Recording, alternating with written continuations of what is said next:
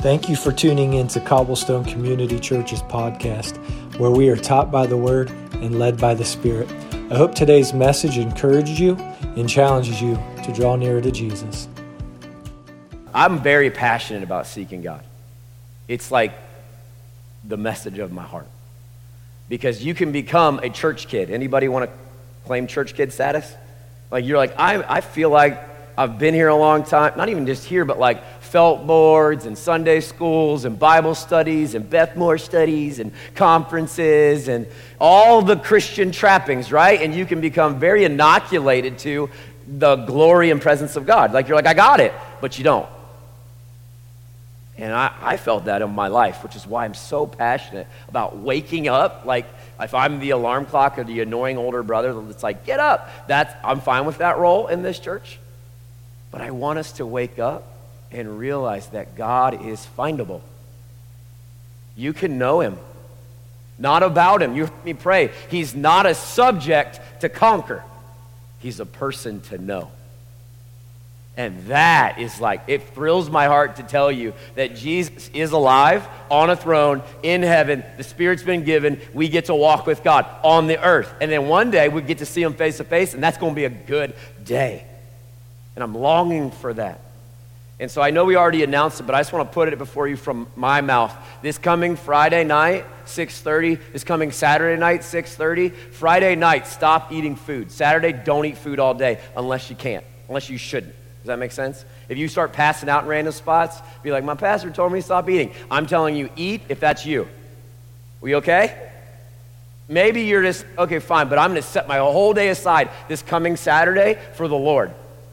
I would even get a little bit like, well, I feel God on this too. I might tell Anna, my wife, we're not taking the kids to their games today because we're going to seek God today.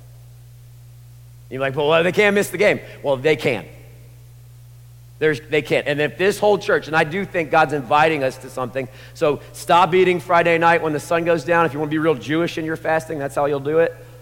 And then we'll gather 6.30 p.m. right here, and we're going to worship and we're going to seek God. And then we're going to spend all day hungering, physically probably, but also spiritually. And then 6:30 Saturday night, we're going to come and we're going to worship and we're going to seek and we're going to pray. And then we're going to break our fast together Sunday morning, next Sunday morning with communion, which will be a communion service, which also will mess up your religious views of what communion services look like. I have a thought um, that I really felt like this morning. I wrote it down. Do you know that your response matters when it comes to the things of God? Do you know it matters how you respond? Now, most of the time, I, people say yes, but we have this weird view of sovereignty or like God's role and my role. And yeah, God is at work and He does the work and He's done some work and the cross is real. But most of the time, when we think about seeking God, we're like, I'll just sit here, do something, do it, do it do it. Do it. Right? We just get this weird, like, and it, you know, like, you got to do it. But he, over and over again, like, even the Beatitudes, you know, it says, Blessed are those who seek. So, what do you must do to be the blessed? Seek. Bless all those Beatitudes, all the Bible. If you don't do it, your response matters. And this is the heart of seeking is, Lord, like David says this, like, Lord, you said, seek my face. Your face, Lord, do I seek. Why did David say that? God told him to do something, and he had an option. You all have an option in the course of your day what you're going to spend your time on. The unfortunate thing is, we don't spend it on the right stuff sometimes. We all know that. We all waste time. I'm actually all about wasting time sometimes. You need a good rest. But blessed are those who seek, who knock, who hunger, who are meek, who are peacemakers. I mean, you can go through them all. And their invitations to be like, is my heart meek? Am I a peacemaker? Am I pure in heart? Blessed are the pure in heart, for they shall see God. Who wants to see God? Well, then, what I must do then is go, God, is my heart pure? And if there's any stain on it, get it out because I want to see you. And so when you spend four hours a night watching filth on a television or listening to it in music or reading really sensualized, sexualized books. And you go, I got to, I'm not pure in heart now. And then you come to church and you go, Why can't I see you? Maybe. Maybe. Right? Now, everybody in here, you know somebody that you, this, it's maybe grandma, maybe you're like, oh, it's, it's you, Andrew, whatever it is. Who is it? Who is it that you're like, I know that man or woman walks with God? You have that person in your head? Why do you say that? Do they glow? Do they hover a little bit? You have a halo? What is it? What is it about that man or woman of God that you go look at their life and you go, that one, something different about them? And all the great saints, you know, like I've read, we've been reading Pursuit of God by Tozer. He chalks it up to one thing, but I do think it's true that anytime they felt that inward longing, they did something about it. They didn't go, eh, I got to live life. They went, life can be put on hold and I will go find God. See, that's different than the church I was growing up in. They were like, You got your life and you got your God life. Give them some Sunday time. Make them give a QT, quiet time up there in the morning. But then you got to go do work. You got to do your stuff. But all of it's God's stuff. And so as I got ready today, it's not as cryy today, but it really is my, my awareness that some of us, you are bored. You are bored with church. Thank you. But I'm not inviting you to church. I'm inviting you to a fascination with the God of heaven and earth. And he's really big, beautiful, holy. You can't figure him out. It's like you're in a rowboat. You're the rowboat in the middle of the Pacific Ocean, and the Pacific Ocean is God. And so we, what we've done has been like, let me distill God. Here he is. And then we, every once in a while, mmm, but you're, no, God is this gigantic, huge, holy, beautiful, majestic, splendid, holy, good God. And you'll never get to the end where you're like, oh, I got all of them now. So, not fascination with church, not fascination with facts, fascination with a person, God Himself. You feel that? And it's okay if you don't, because the church has done a really bad job of telling its people, be fascinated with God. Really bad job. But A.W. Tozer, everybody know that name? I mean, I talk about him all the time. He said this once. He said, How tragic that we in this dark day have had our seeking done for us by our teachers. Everything is made to center upon the initial act of accepting Christ, and we are not expected thereafter to crave any further revelation of God to our souls. We have been snared in the coils of a spurious logic which insists that if we found him, we need no more seek him. This is set before us as the last word in orthodoxy and is taken for granted that no Bible taught Christian ever believed otherwise. Thus, the whole testimony of the worshiping, seeking, singing church on that subject is crisply set aside. The experiential heart theology of a grand army of fragrant saints is rejected in favor of a smug interpretation of Scripture, which would certainly have sounded strange to Augustine, Rutherford, or Brainerd. Those are just big names in Christianity. You ever met somebody who just seems like they're so in love with God and they can't get enough of Him? I want to give you permission to, tr- to, to seek after to be that person. It's not like, oh, I can't wait to get to a build. I can't wait to get to God. I can't wait to, you know, study more about. No, I can't wait to get more close to God. I, I want, I want to hunger. I want to uncork that bottle for you. Oh, go find Him. Because I, I feel this in Christianity that we've let the Tozers and the Wigglesworths and all the big names, any, any big name, we're like, well, they found God, but not me. You. There's nobody in this room that if God starts provoking you, you can say yes, but you can also say no. And so we ask that question why did you stop seeking? And, and, and the reality is, as I agree with Tozer, that the door is good. So coming into Christ is good. But there's a whole house to be explored. Let me explain what I mean. In, in the book of John, John 10, Jesus said to them again, Truly, truly, I say to you, I am the door to the sheep. All who come before me are thieves and robbers, but the sheep did not listen to them. I am the door. So Jesus Christ, second person of the Trinity, incarnate Son of God, just said what? I am a? To what? To the whole thing. So picture back in olden times, we're shepherds. You have these sheep pens. They're just basically stacked rocks in on in on end. They don't have a door, they have an opening. And every night out in the field, the shepherd pushes the sheep into that hole, and then he lays across that opening, effectively becoming the door. So to get into the sheep, through the proper entrance, you have to climb over the shepherd. And Jesus is going, I am the door to the kingdom of God. I am the way in. There's not another way. So if you try to climb over the side, you're a robber and a thief. You have to come through me. So and when we talk about this, everybody on the earth, Jesus died for them and is inviting them into the house of God. But He's the door. So it's the most inclusive and exclusive thing on the planet. Everybody gets invited to the house, but you got to go through Jesus. Everybody in here, I hope, I hope you've given your heart to Jesus. I hope you believe and have received that his work on the cross paid for your sin. And now God, the holy God, has given you God's holiness and righteousness. I hope, you, I hope you're there. If you're not, you should become a Christian.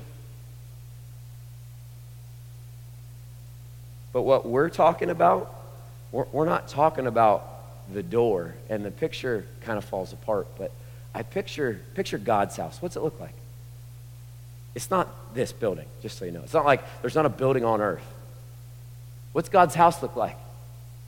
It's probably big and nice and gold and stuff. I don't know. And then there's this door. It's, it's, it's stained red with the blood of Jesus. And you knock on it, and Jesus opens. He says, Do you want to come into the household of God? Well, you're going to have to leave behind your life, and you're going to have to go through the cross with me. Do you accept what I did for you? And you say yes. Guess what? You've now entered into the house of God. The unfortunate news is most of us, we sit in the foyer. I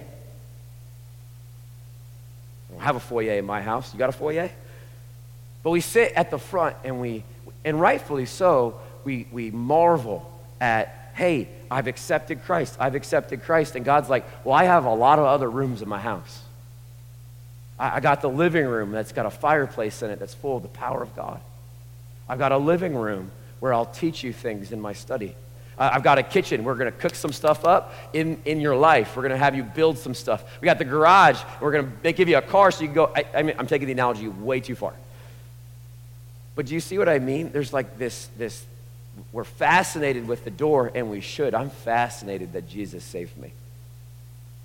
But when we talk about seeking Him, we're talking about, I want to go deeper into the things of God. I want to plumb the depths of the scripture for the beauty of God. I don't want to be satisfied with just huddled by the door. I want to walk in the kingdom.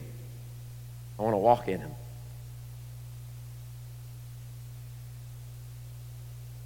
So a question kind of arose in my head why seek God? Okay, last week I just like with tears, passionately was like, seek God. And you all were like, yes, right? Maybe you weren't. Maybe I don't know what you did. That's what I did. I was like, yes, I want to seek God. Why? Why do that? And, and so today is, is, more of a few reminders and, and, maybe a couple checks that you might need to do in your spiritual diagnostics, okay? Uh, the, the, first verse I'll take you to is First Chronicles 16. And if you, have a Bible, go ahead and head there. in the front half. But this is King David praying a prayer over the people of God. And what has happened is the the Ark of the Covenant had been stolen or given. And they had now returned it to this, the tent that David had built so that it would house the presence of God. And so they're celebrating and they're worshiping because they're like, oh, this, this ark that holds the Ten Commandments and the presence of God and the cherubim like, over it, they brought it back to the city of God and they're singing and there's dancing. Then David begins to pray, and it sounds a lot like a psalm because it's a song. He's singing over the people and he's telling them to do something and he's telling them why. So, why seek God? It's a good question. Oh, give thanks. This is verse 8. Oh, give thanks to the Lord, call upon his name Make known his deeds among the peoples. Sing to him, sing praises to him, tell of all his wondrous works. Glory in his holy name. Let the hearts of those who seek the Lord rejoice. He's going to say again, seek the Lord and his strength. And he says again, seek his presence continually. So, King David, right here at the, the culmination of the power, presence, and authority of God, returning to this tent they built for him, yells out over the people, Remember what God has done. And then, those of you that seek him, what should we do? Rejoice. There is strength there, there's glory there. And don't just seek around him, don't just try to get a little close. Seek his what? His presence continually. This is God, oh my God, I want to be with you. He goes on for quite a bit, but go down to verse 23. Sing to the Lord, all the earth. Tell of his salvation from day to day. Declare his glory among the nations, his marvelous works among all the peoples. For great is the Lord, and greatly to be praised. And he is to be feared above all gods. That's a lowercase g gods. Why? For all the gods of the peoples are worthless idols. But the Lord made the heavens. Splendor and majesty are before him strength and joy are in his place. So, why seek the Lord? Because there's no other God on the earth. Every other God is an idol who can't see, speak, hear, or do anything. So, you can get some sticks and make a stick figure of me and poke it with pins, and it won't do anything because it's not God. He goes, Great is the Lord in the earth and in the nations. So why seek God? Because everything else is like sand in your hands. And as a people, we need to come back to this God is the best thing. There's nothing better than Him. And some of you right now in this room, you're still trying to figure that out, which is why you keep going to alcohol and it doesn't satisfy because it can't. Only God can. This is the cry of the worshiper. This is the cry of the children of God. I found what satisfied. I found the better thing. I found the thing that is not like the other things. And there are many gods on the earth right now. And they all promise varying degrees of wealth or happiness or health, but they are dead and not even comparison. Not even put them in the same category of the God of the Bible. So why seek him? Why? Well, all the other gods are worthless idols but our God is the living God. And he says, splendor and majesty are before him. Now, let's just get an idea. If you could see the throne room of heaven right now, you see the throne in your brain? There's a throne in heaven. Revelation tells us this, right? And it shows us, it, John gets a glimpse into what is before our God right now, physically. And it's like emeralds and rubies and rain. It's like all kinds of stuff's going on up there. Eyeball creatures, there's like a thing with eagles and bull. It's weird stuff's going on, right? Rum, rumbles of lightning, this great sea of glass. There's these guys that are just throwing their crowns down. There's these creatures that are yelling, Holy, holy, holy. And every time they look back at God, they're like, Whoa, holy, holy, holy. Whoa, holy. Like over and over and over and over and over again, right? Splendor and majesty are before him. It's like at his feet. So there's this beautiful, holy, beautiful, I mean, just beyond us God, right? With creatures and lightning and all that stuff, strength and joy are in his place. Some of you feel weak because you're not going to God, so there's no strength in your life. Some of you are lacking joy because you're not going to God. You're trying to produce it how the world tells you you'll be happy. But happiness and joy are not the same thing. So when the church forgets that the joy of the Lord is my strength, but the happiness of the world is a weak replacement. We got to get back to the joy of the Lord. We got to get back to marveling and wondering over God because I heard recently that there really is, there's like this, this I'm going to call it cancer, a cancer of boredom in the church. We're bored of God, we're bored of the church, we're bored of hearing about it, but God is anything but boring. I'm fascinated with finding him. I'm fascinated by this God that we all say we read about every day. That I'm fascinated that the things that the Bible says are actually true. Things like you are seated in heavenly places in Christ. That's in the Bible. What does that mean? I'm still trying to plumb the depths of it. When it says, Don't worry, I'll be with you even to the end of the age, what's that mean?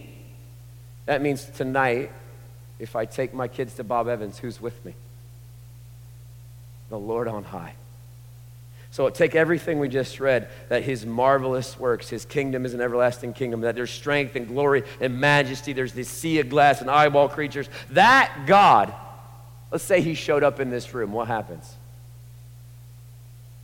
Let's just say even a drop of that shows up in this room. That'll change a church. That'll change a man or a woman in a minute. And so, what I just want to grow in us is that I want to long after God with you. And I'm so glad that we're a church that's starting to feel it shifting. I can feel the wonder and awe coming back. And I tell you how you can notice that is like prayer rooms are starting to fill up. And people after service, we're not going to actually dismiss the service. We're going to go right back to worship and prayer. And people will be here till the next service starts right here, kneeling, worshiping God. Because that's a hunger. That's hunger. And so I want to put three challenges before you and then get out of the way because they're, they're kind of challenges, or I, I would call them diagnostics for a seeking life. Uh, and, and number one is worship. Your worshiping life. Now, when I said, "Hey, your worshiping life," who many, who many, how, who many, who many, how many people in this room immediately thought my singing life? So when the Bible talks about worship, it's typically not about singing. It has nothing to do with the songs we sing. It has to do with our life and our, and our worshiping in obedience and devotion. Do you know the first time the word worship is used in the Bible? Anybody? I know Sheena might. What's the first time the word worship in Hebrew is used? Genesis what? Genesis 22 the moment that Abraham says, I'm going to take my son and I'm going to worship with him on that mountain. Where's the singing? Where's the, you know, where's in it? It's not there. It's a solemn moment where a man who's devoted, listened and honored God and went, If you want my son, I'll give him to you. But then he says, then Abraham said to his young men, Stay here with the donkey, and I and the boy will go over there and worship and come again to you. It's pretty sure that Isaac's coming back. And Abraham took the wood of the burnt offering and laid it on Isaac, his son. And he took in his hands the fire and the knife, and so they both went, both of them together. And Isaac, apparently being a smart lad, said to his father, Abraham, My father. He said, Here I am, son. He said, Behold the fire and the wood, but where's the lamb for a burnt offering? And Abraham said, God will provide for himself the lamb for a burnt offering, my son. And so they both went, both of them went together. That's the first time worship, the word worship's used. And usually in theology, whenever you see the first use, it's important. This is a man worshiping God. And how is he doing it? Well, okay, God, I'll trust you with everything. Like, this is the son of promise. This is Isaac. Everything's hanging off this kid. And he's going up a mountain, going, at least, maybe I do have to sacrifice my son to God, but God will raise him from the dead. I don't know what's in Abraham's head then, but did you hear it? How prophetic that is? God will provide for himself a lamb. And who is the Lamb of God who takes away the sins of the world, church? Jesus is. So, worship is this first test for you want to seek God? How's your worshiping life? Not your songs, your devotion, your, okay, God, you get everything. You see, a lot of us, when you think, what does God want from me? Well, many times in my life, I would have been like, the Father is seeking after what? Well, fortunately for us in John 4, it says, The hour is coming, is now here, when the true worshipers will worship the Father in spirit and in truth. For the Father is what? Seeking such people to worship Him. So, what's the Father in heaven want? Worshipers. And for most of my life, I would have told you no, He's, he's after servants or theologians or warriors because I'm a dude and I want to be that or something. I don't you know we would put it that we wouldn't fill that blank with worshipers. But if worship's not about a song, it looks closer to how Abraham lived. Are you worshiping with your life? Not did you go to church? Not did you emotionally connect to a song or a melody? Did you worship? Because the songs we sing are, should be overflow. I sing to God because I've worshiped him all week. And I didn't have to sing all week to worship him. The real famous verse about this is Romans 12. Romans 12, 1. I appeal to you, therefore, brothers, by the mercies of God, to present your bodies as a living sacrifice, holy and acceptable to God, which is your spiritual worship. Do not be conformed to this world, but be transformed by the renewal of your mind that by testing you may discern what is the will of God, what is good and acceptable and perfect. So picture an altar. It's where things go to be killed and die.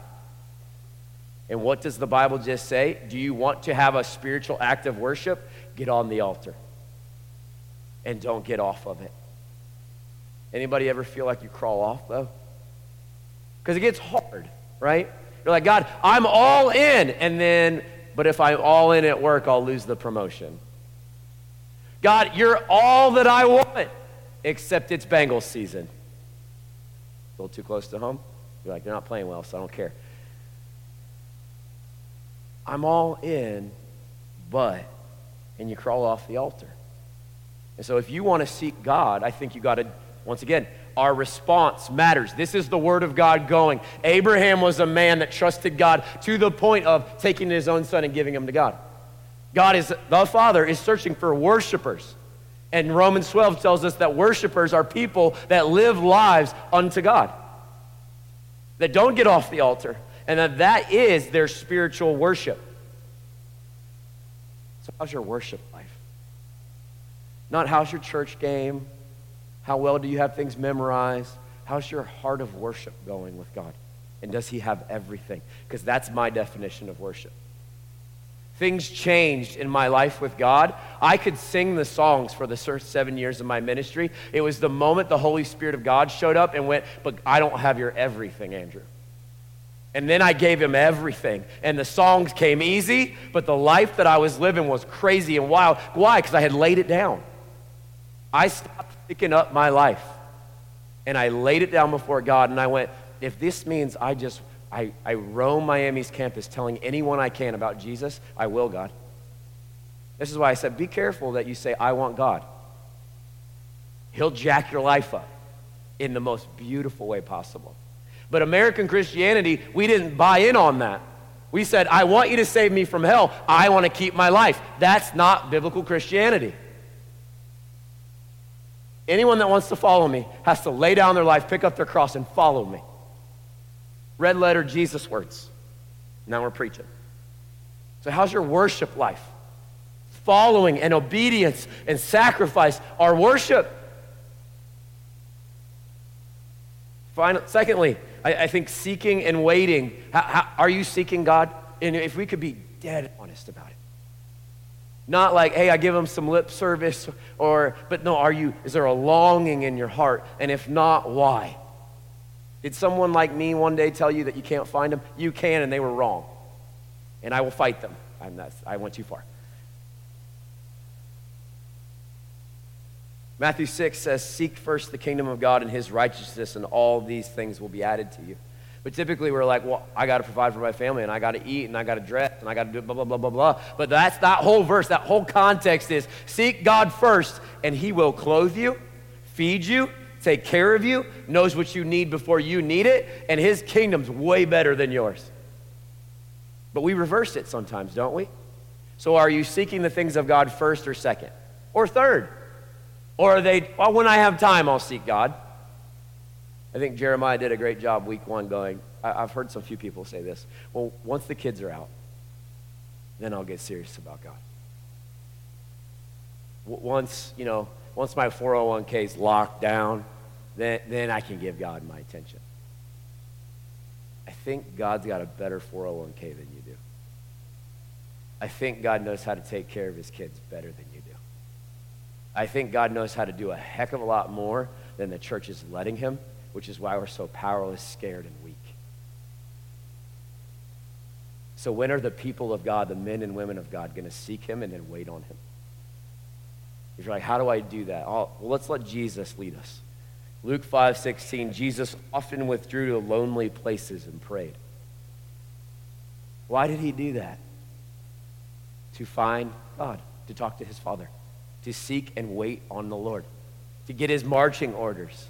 How often have you gone to places where there's no people to be alone with God? Some of you are like, I'm doing it all the time. I want you to, I want you to make it a practice. Because most of us are like, you know what I do need to do to get around God? I got to get in a room where they're all yelling, probably in tongues, get kind of weird, get crazy up in here. That's I'll meet God then. No. Go be lonely places. Go cut out all the stuff. And then sit there and seek and wait on the Lord. Maybe you need to do that. But so often, our, our pace of life, you ever have a day where you feel like it's 5 a.m., you're brushing the teeth, and before you know it, it's 9 p.m., and you're brushing your teeth, going to bed, and you're like, what happened? Anybody? Every day of my life. I got to, I don't even know how we're at Sunday right now, guys. I felt like I just did this. Like, I feel like I just woke up, went to sleep on a Sunday, and now Sunday. So, what we will have to do, if you want to seek and wait on the Lord, you'll have to be intentionally and getting alone and getting to desolate places. Walk out in the, in the woods in the behind the church and sit by yourself with God. He's knowable and findable. So often, though, we got a podcast in one ear. We're talking to our friend about how we feel far away from God. We're like, I, I bet this guy will tell me. I mean, no, God has said, Come seek me, you'll find me. And then finally, last little diagnostic is the cry of a disciple is, Yes, Lord. Yes, Lord. Yes, Lord. Yes, Lord. Not, yes, Lord, but that doesn't work with my timeline. Yes, Lord, but there's no buts. It's just, yeah, I trust you. Do you trust God? And, and, I ask that because when we talk about seeking God, there really is that fear in a lot of us. You know that if you find Him, you have to give up control. It'll mess your life up. And so, why seek the one that's going to try to take from me with the things that I actually love? Well, then you're not a worshiper, you're worshiping you. And so, John 14, verse 18 is a promise that I'd like you to hold on to. And when we talk about seeking God, I think we mysticize it way too much. Because he says, I will not leave you as orphans, I will come to you. Yet a little while, and the world will see me no more, but you will see me. Because I live, you also will live, and in that day you will know that I'm in my Father, and you in me, and I in you. Verse 21 is crucial. Whoever has my commandments and keeps them, he it is who loves me. And he who loves me will be loved by my Father, and I will love him and manifest myself to him. Did you hear that? So when we say, Yes, Lord, obedience matters, guys. Our response matters. So when the Lord says, If you have my commandments and you do them, I'll know that you love me, and the Father will love you, and I'll be in you. And then what will happen? That word there, manifest myself to you. Some of you are like, Well, I'm just waiting for my, I'm waiting for to get, you know, goosebumps, or I'm waiting to feel a wind. What if you started obeying the commandments of God and then you took him at his word that he'll show up and manifest himself when you do?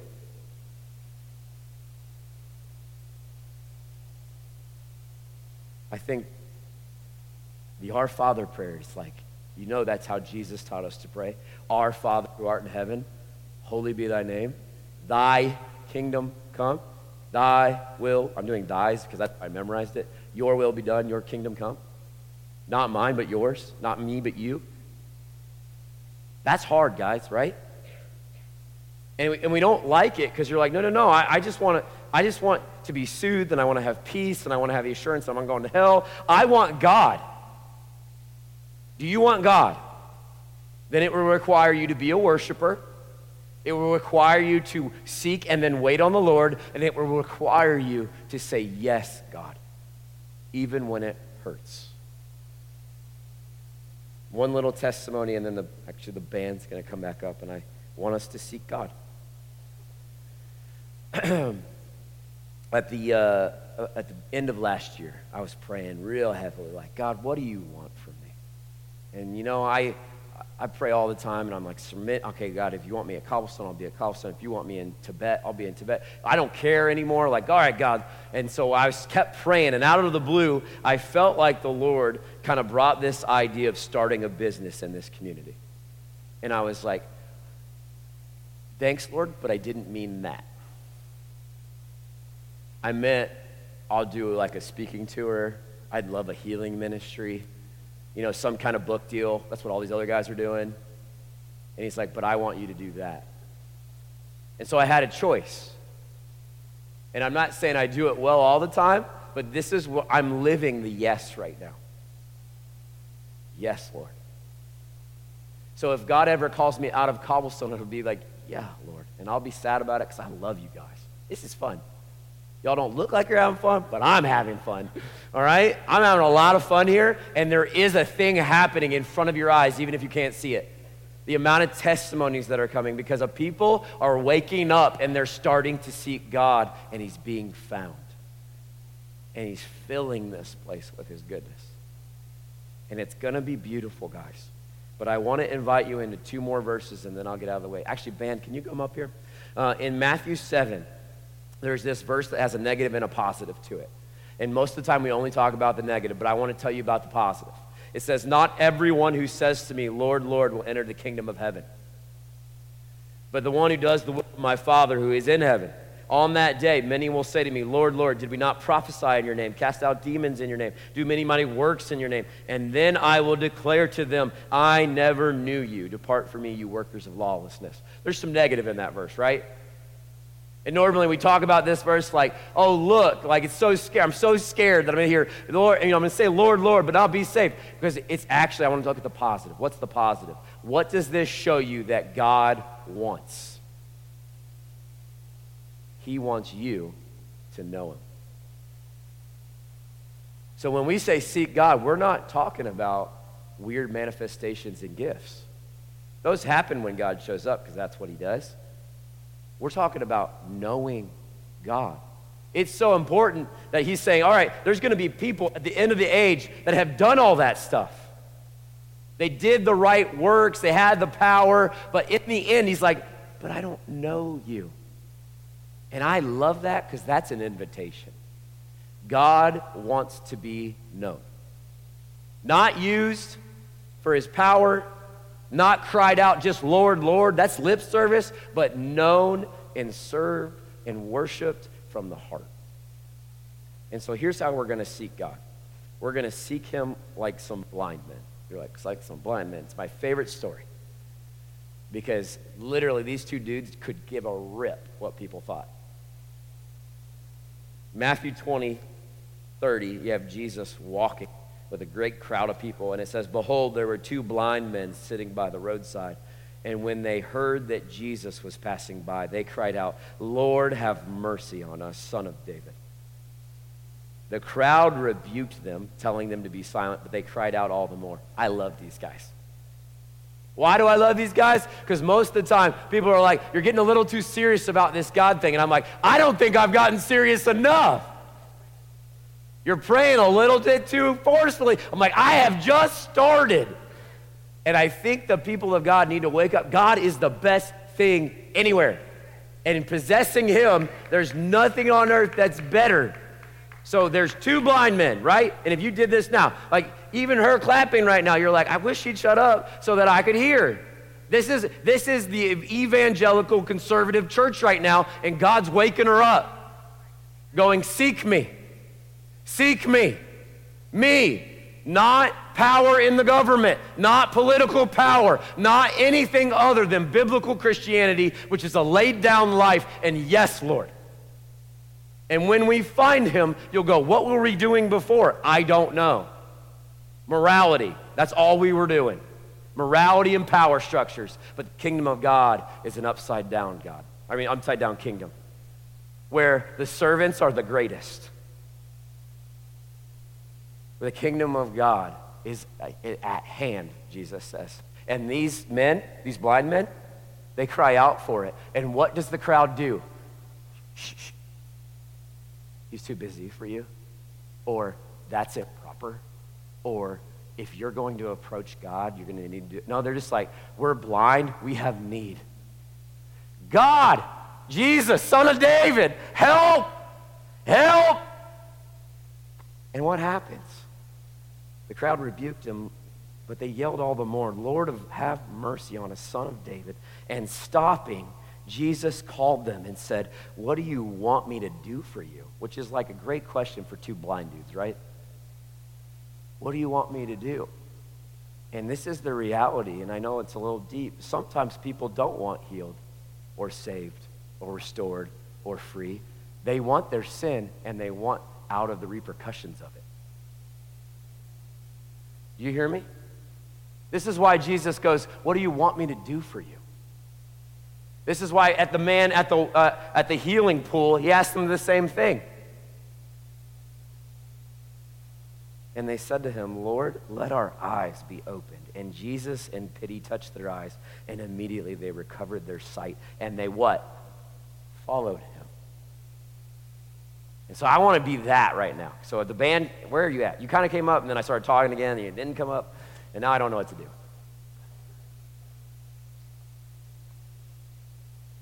I'll remind you this coming Friday night stop eating if possible. If that's a new thing for you, we have a guide out front. If you're like, why would I give up food? So that I might hunger and thirst for the kingdom of God. All day Saturday, we'll be fasting. Saturday night, Friday night, 6.30 right here. We're going to seek God. It's not going to feel like church. It's going to feel like a prayer meeting, just so you know. So if you're like, what am I walking into? A prayer meeting. And then Sunday morning, next Sunday morning, I have high anticipation that we're going to spend all week seeking God, and then collectively as a group, we're going to find Him.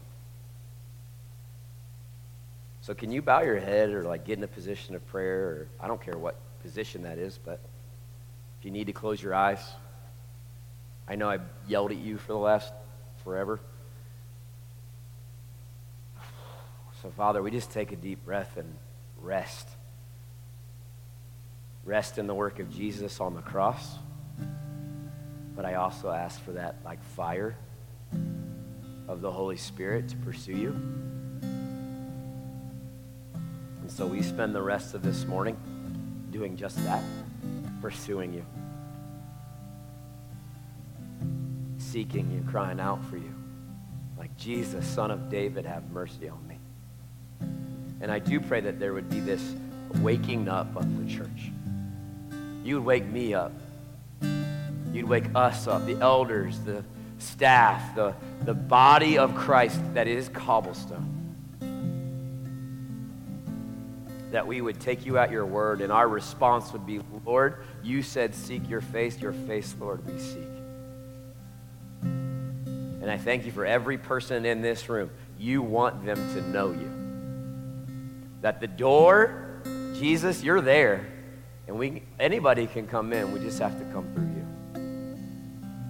And if we have come in, Lord, we ask that you would take us deeper, that we would let you have our lives, that we, we climb back up onto that altar.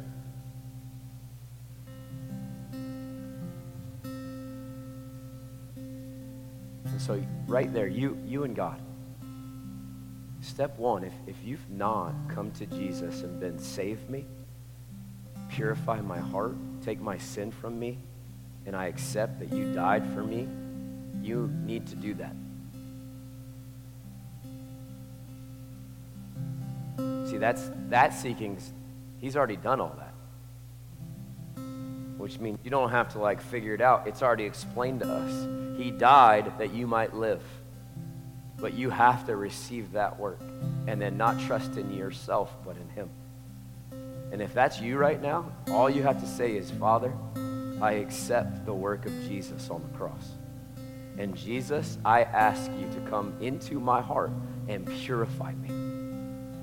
Make me a new creation, and that means you're now a son or daughter. Adopted. You get to come into the house.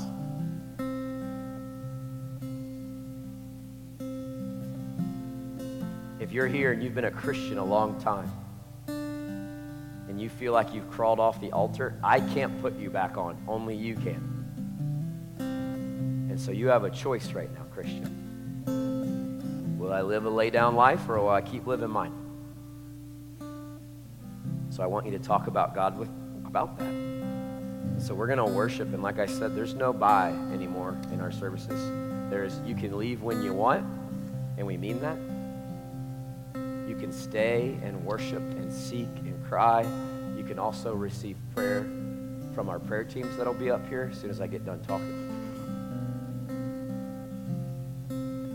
because God is a living God and He heals people, I do feel this this morning that if you have any physical healing needs, our prayer teams would love to pray for you. Specifically, I think cancer, but I don't know why I think that.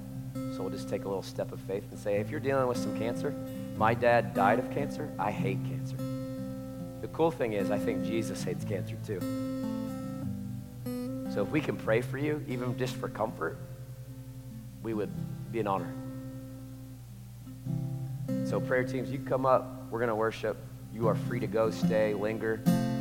Thanks for listening to me for so long. See you next week as we break our fast together. I hope today's message has been a blessing and an encouragement to you.